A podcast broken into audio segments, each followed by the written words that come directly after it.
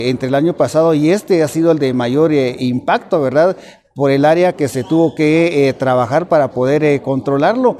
Lamentamos que dentro del impacto pues se perdió vida silvestre, flora y fauna dentro del área, ¿verdad? Eh, cuestiones que son irrecuperables de forma inmediata. El siniestro tarda minutos en realizarse, días en controlarse, pero la recuperación es por años, ¿verdad? Y es por ello que nosotros hacemos un llamado al turismo en general, a la población en general que visita estas áreas naturales y protegidas acá dentro del área de Quetzaltenango, ya sean cerros, volcanes, montañas, que eh, respetemos la naturaleza, la cuidemos, es un elemento único, ¿verdad? Que en su momento hasta puede ser irrecuperable en algunos casos y en otros pues el impacto puede tardar la recuperación hasta 50 años.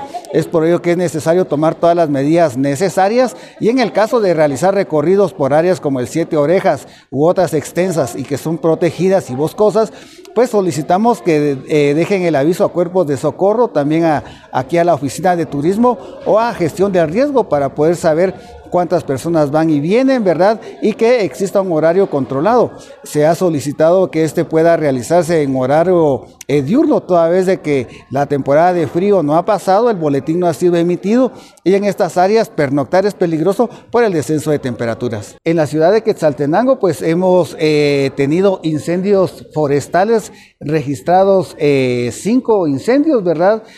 uno en Candelaria, uno en el Baúl, el que fue del Santa María en el eh, Siete Orejas y también eh, repitió uno pequeño en el área de Candelaria. En ese sentido son los que se han registrado. Sin embargo, ¿verdad? Que no son incendios forestales que son en área eh, privada, acá en el perímetro urbano sí se han registrado, también alrededor de la misma cantidad, entre cuatro y cinco, ¿verdad? Que son áreas privadas y también hacemos el llamado a la población para que no incinere basura o si va a realizar la rosa en estos espacios, pues lo haga de forma controlada y en un horario adecuado, ¿verdad? Se recomienda que sea entre 6 y 10 de la mañana más tardar, ¿verdad? Para que eh, los elementos naturales como el viento y el sol y el calor, pues no hagan que esto se propaguen. Y si fuera en la tarde, pues en un horario más o menos entre eh, las 15 y 17 horas, para evitar que esto se propaguen en áreas cercanas y afecten